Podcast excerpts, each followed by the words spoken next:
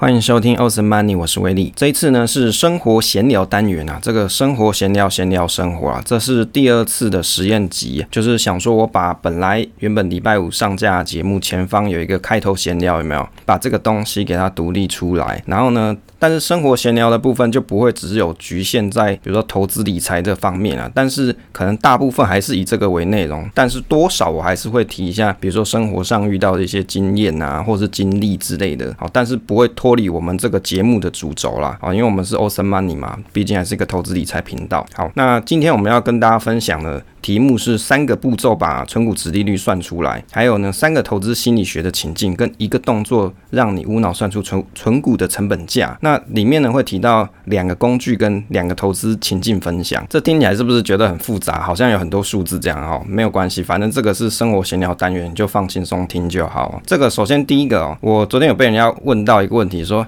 哎，威力你自己录音一个人啊，会不会觉得很干啊？因为有有人可能会觉得说，一个人录音很容易尴尬癌，有没有？就是又没有人在旁边跟你讲话，然后你一个人在那边碎碎念，你不会觉得自己讲的很很干吗？老实说，我觉得在第一季的时候啊。还蛮容易这样，就是我们第一季开播的时间是在二零二零年的五月九号左右啊，我记得是在那个时间点录制的。当然上架时间跟录制时间是不太一样的，所以应该差不多在那个时间点录制。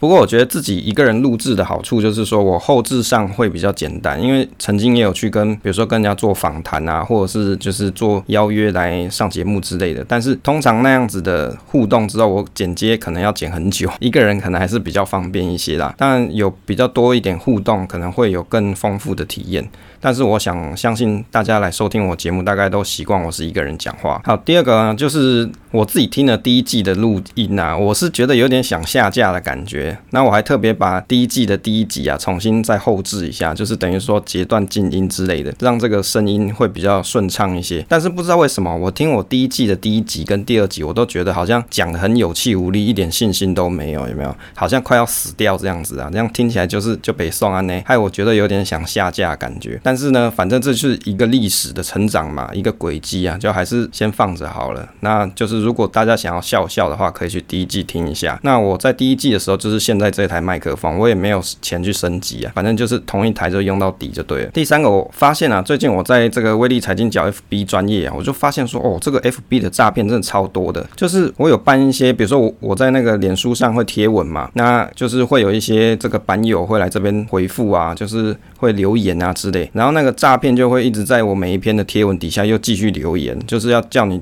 去加某个什么赖老师的那个赖账号之类的，就是反正就是某个什么标股社团啊，什么赖账号之类的，那我就觉得很烦，那我就真的去加了他那个赖，有没有？就是令北就北宋啊呢，啊我就去加他的赖，那加进去开头我就噼里啪啦一直骂他，就是一些很难听的话啦。哦，因为这个不宜播出，反正我就是骂了很多难听的话，然后他也一直。呛我这样子，那我就跟他讲说，哦，你不要这样乱搞，乱搞我就去警察局告你。但是事实上，我就发现说，像赖这个东西，你只能检举而已啊，好像你也追查不到，除非你要拿去那个什么叫针灸队的，有没有？我不过我认为啦，大部分警察应该是觉得很懒得去处理这种东西，因为在网络上这个东西是一大一大堆。后来我就去在这个 FB 上面找了这个一个方式，就是可以在专业上面去设定，就是留言的过滤。那我就去找了一个就是范本，它一个懒人包，有一个网站，它有介绍怎么去加，那我把这个懒人包啊，这过滤字词的这个讯息啊，通通把它加进去。那以后你只要出现标股啊，或是要加赖啊，或是什么的那些，通通都不会再出现了。好，就一劳永逸这样，因为也也告不赢他嘛，也没办法跟他玩。但我个人还是觉得这个是一个蛮缺德的事情啊。我希望这个 FB 啊，可以好好去管一下，要再让这个诈骗盛行了。第四个就是跟大家讲一下，因为之前有人问我说，哎，要怎么去算那个存股成本价啊？就或者是在讨论关于这个存股成本价的东西，或是你买股票的成本价之类的。那我其实我每次我看到这种问题都觉得很有趣啊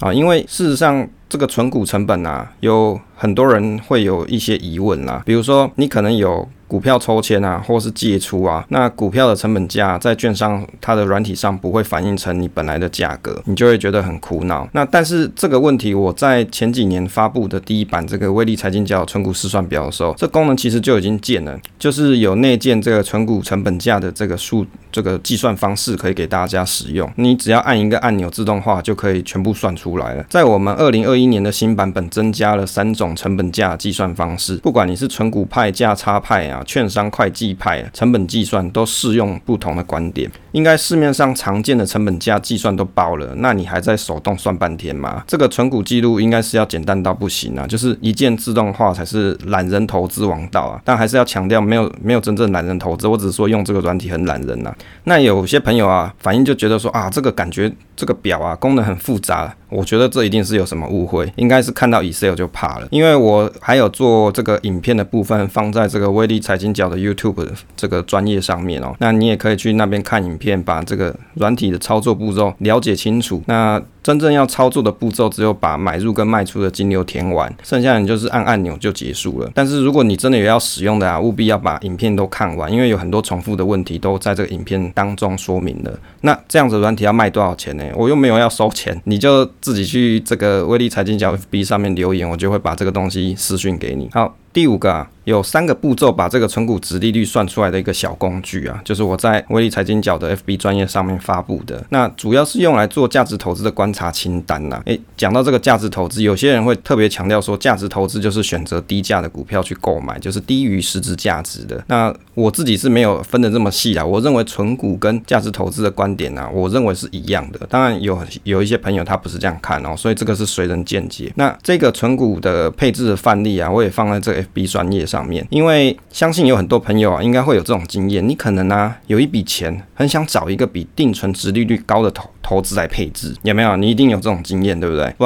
有可能你是想要透过这笔钱产生现金流，或者是在生活中啊，希望说这笔钱可以持续的复利。但是你不知道要怎么控制配置啊，那每年又要怎么调整呢？这个股价值利率好复杂，到底要看几年？每个资料都要上网去查哦。你要去抓这个值利率资料，比如说你要打开这个 Good Info 有没有，在那边去找哦，这个值利率多少？然后你要去算，你可能要看几年的这个值利率。我以前都是这样干的，那我觉得好累哦，就是剪下贴上。到底要搞到民国几年啊？那我的经验是，以前我一开始研究存股配置的时候，我觉得很难啊，资利率计算很复杂，有什么现金股息，有股票股息，到底要怎么计算才可以算出来？我有一笔钱，每年能够产生多少收益？如何要早日进入那个复利的循环？有没有酷酷的复利循环？什么时候才可以进得去？那有哪些是，比如说价值投资类型的个股？我当时也不太知道。那我后来就去整理出一个列表，就包含比如说像食品啊，比如说电子啊，或者是其他的金融啊之类的，那这些我都在我的这个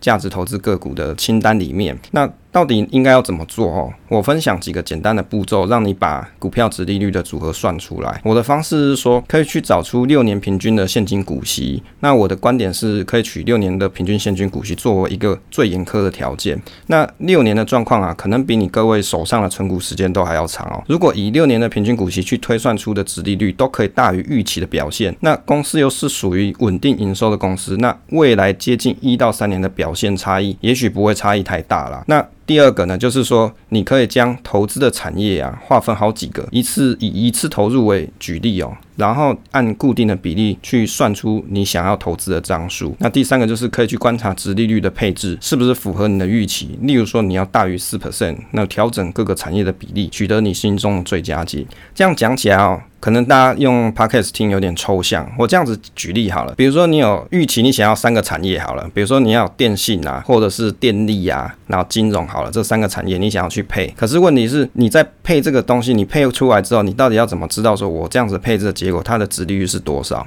哦，因为我们现在举例是存股嘛，那存股族最喜欢看殖利率嘛，所以如果当你想要知道这个殖利率是多少的时候，你可能要查很多资料嘛，去去把每一个这个殖利率的数字啊，都把它就放在你的股号后面，然后自己去计算。那这个是蛮麻烦的，但是运用我提供的这个云端投资配置工具的话，它抓这个比如说股价啊、殖利率啊这些东西，全部都是全自动的。那抓好之后，你只需要去填入你想要配置的几 percent，比如说电信你要几 percent。好，比如电信里面的中华电信你要几 percent，啊台湾大几 percent，金融股比如说兆丰金你要几 percent，填填完之后呢，这个试算表自己会帮你。把过去六年平均股息的这个资料带进去之后，算出整体组合的平均现金殖利率是多少？那这样是不是就一目了然？我就可以去比较容易去控制我现在这个殖利率组合好的这个表现嘛？那要怎么去取得这个云端投资配置工具呢？可以啊，你可以在我们 FB 的威利财经角啊分享本篇贴文跟。本篇贴文按赞留言，留言什么？想取得云端投资配置工具，那我只是提供给有缘人参考。那这样子好的东西要卖多少钱？没有要卖钱，你就是在这边留言，帮我分享一下，宣传一下 FB 专业就送给你好吗？那大家可能会有一些问题哦。第一个是为什么我这样的试算，我不会特别去强调说要去看股票股息哦？原因是因为股票股息的填息的难度一般来说会比较高啦。当然，如果这家公司它成长速度算是比较快的情况底下，它填息的的难度会比较低。那我们呢，投资是以最差的情况去计算，都要可以满足你所设定的条件。例如说，我设定整体投资组合是五 percent，那我就是先用例如说现金股息的方式去做计算。那如果说呢，你你这个投资里面你还是有股票股息的部分，那没有关系啊。这个代表说股票股息你计算之后效果只有更好，没有更差嘛。第二个，可能有些人会有疑问说啊。自己去配置这些组合，配这么辛苦，为什么你不直接去买零零五六就好了？我的想法是说，零零五六当然好啊，问题是里面的组合成分你没有办法控制。有些人就讨厌这个航运啊，不愿意持有，他喜欢自己去挑选百分之一百符合自己所愿的公司。第三个，这个算值利率，未来公司变差发不出钱，这不是搞笑吗？一定会有人这种想法嘛？我的想法是说，公司会变差，但是你不可能变差嘛？人可以去调整、改变自己的配置。你懂吧？这个就是一个试算表，它只是辅助人做投资决策的工具而已。那如果你想要看威力财经角的价值投资观察清单的云端版的话，你可以到我们 PTT 五五六六这个 FB 社团里面去收看。我有贴在这一篇贴文底下留言。那这个就是随这个时间，它自己会去更新这个股价的部分。第六个啊，做一下这个节目的第六季回顾一下。我们这个第六季开播也已经快要满一这个三个月了，所以就回顾一下啊，很快的跟大家 go through 一下我们在这一季里面发生了哪些集数的内容。在这一季里面啊，我看起来就是这个致富心态啊，我们有做了访谈内容的这个心得分享，也有看书的心得分享。那心得分享也做了差不多八九集左右。那时事的部分呢，这个时产业时事的研究部分呢，其实也。也有一些啦，像是半导体呀、啊，或者是电动车系列，那以及在台股比较疫因为疫情的关系啊，有一些跌幅的时候，我们也有做了一些观察。那我自己是觉得在这一季里面，电动车的观察是蛮有趣的，因为原本我是对电动车不太熟悉的。那经由这一次的时事观察之后，诶，我好像比较了解了这个世界的电动车到底是在做什么东西。好，比如说小鹏汽车他们是在做什么，未来汽车又是在做什么，好像就可以跟着这个这个世界的这个电动车去于。是啊，可以沾得上一些边啦。那另外就是有针对这个半导体的部分啊去做了解，例如说像这个 Intel 啊，或是台积电，或者是其他的这个公司，例如说 AMD 这些，有稍有稍微去关注他们的新闻时事，那也比较了解了现在这个半导体的社这个世界的脉动啦。那我觉得收听大家，你听完之后应该也会多少有一些概念跟观念。那我不敢讲说我讲的东西百分之一百都是对的，那我只能讲说这是我的心得分享，当然也有可能是讲错的。那如果有讲错，你可以再跟我说啦。那这个都可以是虚心学习改进的地方啦。那我们在每一集的这个 show note 底下都会放我们的节目表，那你可以不定时的回去去收听一下。为什么要特别做个节目表？是因为大家有用这个 Apple Podcast 这个 app 嘛，你就会发现说你要在那边滑滑，我要滑到前面第一季，不知道滑到民国几年去了，所以很麻烦，所以我就做了一个这个节目表，让大家很轻松的，你可以点开这个 Excel，那这个 Excel 这个其实不是 Excel 啊，这是网页版，就是 Google Google Sheet 之后，你可以去发布成一个网页形式。那这个网页版你点进去，它有几个分页，你就可以去点选你要收听的集数。在第六季的部分，我有把收听的连接给贴上去，就是每一集的的。链接我有贴上去，那你这样要收听的话就比较方便，你可以直接点一下，它会就是跑到这个 Sound On 的网页。那当然，如果你要用你本来习惯的 Apple Podcast 去收听的话，那你就可以去直接去搜寻就 Awesome Money，比如说第几季第几集的关键字，那你这样也可以找得到。第七个，三个投资心理学的情境，这个三个投资心理学的情境是我想到的一个问题。如果你今天获得了一笔钱，例如说两百万，你会怎么样啊？可以作答看看，看别人跟你想的一不一样。A 是房贷。借来的钱有利息压力，那放定存亏死，马上进场买爆。B 是长辈给的钱，放定存就好。C 是三至五年内啊分批投入，小心为上。这个题目也有在我们投资小白猫这个社群里面跟大家互动，不过互动内容就等之后的集数再跟大家分享。现在跟大家讨论是我在 FB 上贴文的大家的一些回复啦。那刚才提到是说，如果你有两百万，你会怎么做？就是这个两百万，我们先不管说它到底是谁给你的，或者是你是去房贷贷。带来的。因为这个其实因为你的来源不同的话，其实你的应对可能会不太一样。我们先暂时先没有讨论这里，那后面会接着讨论。第一个就是我有看有有些网友他说他可能会是比如说 VT 就直接买爆哦，就是他这个钱拿到他就直接 VT 买爆，就是 Vanguard 的 Total World Index 这一个 ETF 就是直接投资全世界就对了。那也有网友是说他会选息啊，比如说这个去年三月股灾的时候，那他就想说。把这个钱分批去布布局在 VT，这个 C 的话就是你要分好几年去布局啦。哦，那我是觉得这种方式就是一种小心驶得万年船啊。那另外也有一些朋友他也是选 C，他是觉得说可以在股市拉回的时候用比较低的价格去买进更多的持股。那我觉得这样也是蛮有耐心的策略啊。就我来看，其实这个 A、B、C 啊这三个点哦，会因为你的这个钱啊是从哪里来会有差异。例如说今天这个两百万是长辈给你的钱，或者是你是去借房贷，那。这个是不一样的，因为你如果是房贷的话，你可能会预期有心理的这个贷款的利息压力。那如果是长辈给你的钱，你可能会有人情的压力，会怕把这个两百万不小心怎么样就给他花掉了，或者是不不小心投资失败了。那对这个长辈啊，就无颜见江东父老的概念啦。那就我自己的想法，我自我觉得啊，如果是一般的投资新手啊，当然是选息是比较小心为上。虽然说你获得一个两百万，那你分三到五年内分批投入，这当然是最安全，就是一个安。全牌的概念啦，因为你就不用怕说一次投入啊，或是短期间投入这个股市的，比如说刚好是买在高点啊这种情形。那当然，如果以三到五年去分批投入，那你就搭配定期定额是一个最好的方式。那如果以我来看，我的想法是，假设我有这个两百万，我的简单做法是，我会把它配置到我现有的投资组合内，就是按比例去配置进去就好。因为我现有的投资组合里面本来就有一些比较存股成本较低的这个价值型的类股嘛，那我只是把组合。放大而已，我并没有做过度的风险操作，因为你的这个投资组合配置，你已经配置好之后，你只是放大。这个部位并不是代表说你的风险提高，因为你的配置已经形成了嘛。哦，所以我的想法是这样啊。对我来说比较好的做法是这样。但是你会去想哦，很多人他可能现在是跟他讲说他会去选 C，可是，一旦真的他拿到钱的时候，他真的会去选 C 吗？这个的确是一个很好的问题。为什么？因为代表说你钱拿到的时候，你你手上看到真实的钱的时候，你就会想，我怎么好好利用这笔钱？我放在银行只有领那个零点七、零点八 percent，好像很不划算呢。你就会很有可能就把这笔钱啊，通通拿去买买。股票买光光，所以呢，如果有回答 C 的朋友啊，可能你就要 keep 你自己对自己的承诺，不要到时候真的哪一天你不小心中乐透，或者是你爸妈给你两百万，那你就真的把它给 all in 下去。这个是我在 PTT 上班族五五六六理财群这个社团里面啊，去发布的一则题目啦，就是跟大家互动。那这个题目是什么？在台湾高股息 ETF 很热络的情况底下，例如说有零零五六啊、零零八七八，可是买大盘指数的 ETF 不是很好吗？那累计报酬率也比较高，为什么退休的族群不要去都买零零五零，买零零六二零八就好？要用钱可以去卖股换生活费就好。那既然如此，为什么大家会喜欢这个买高股息去做退休生活？底下就有一些网友留言，就是我们的团友留言呐、啊。那其中有一个朋友他说，零零五零当然比较好，但是当大盘回档的时候，要可以撑住不卖啊。那他也有提到说，诶，这个零零五六也没有比较抗跌的情形啊。事实上，我自己是认为啦。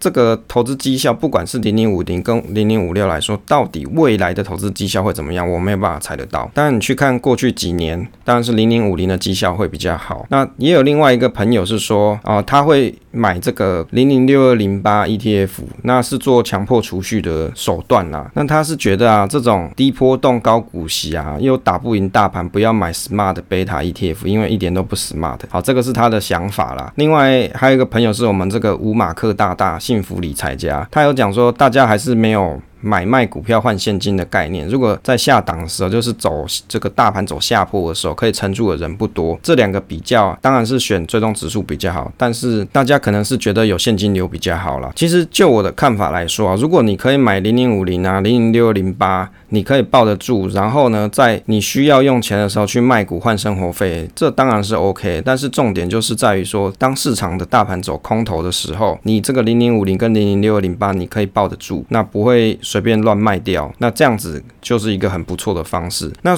但是呢，所以我刚才有讲啊，我认为这两个东西啊，高股息的 ETF 跟市场型的这种 ETF，你真的要去比较绩效啊，在不同时间点它都有不同的这个效果。比如说零零五零可能在某个时间段它可能是绩效比较好，零零五六又在某个时间段它是绩效比较好，所以这个永远都比不完。你只要去想一件事情就好，这两个 ETF 它到底设计的目的跟意义是什么就好，然后呢，认识它、了解它，然后利用它，这个就是我对于这个题目的一个看法。不过我觉得大部分人、啊，他会喜欢选高股息或是高配息的这种个股或是 ETF 来进行退休生活，最主要就是因为配息啊，他看得见。但是呢，像不配息或是配息比较少的这种 ETF，大盘指数 ETF，对他来说，未来的涨跌他又无法预测，所以那个心里面的感受啊，会稍微比不上这种领高股息的 ETF 啊，这是我一点点的见解啦。最后第八点啊，补充一个比较有趣的小东西，就是小话题啦。最后的闲聊，这个肥羊大他在他的社团里面有提到说，有很多人在骂这个零零五六大侠，或是有人会说是赵峰大侠，就大家比较常听的名字应该是赵峰大侠。就有酸民是说，大侠拿了下了博客来第一名之后啊，那酸民就会开始攻击他，就说挑他毛病啊，或者是说，诶，他现在要夜配开课程之类的。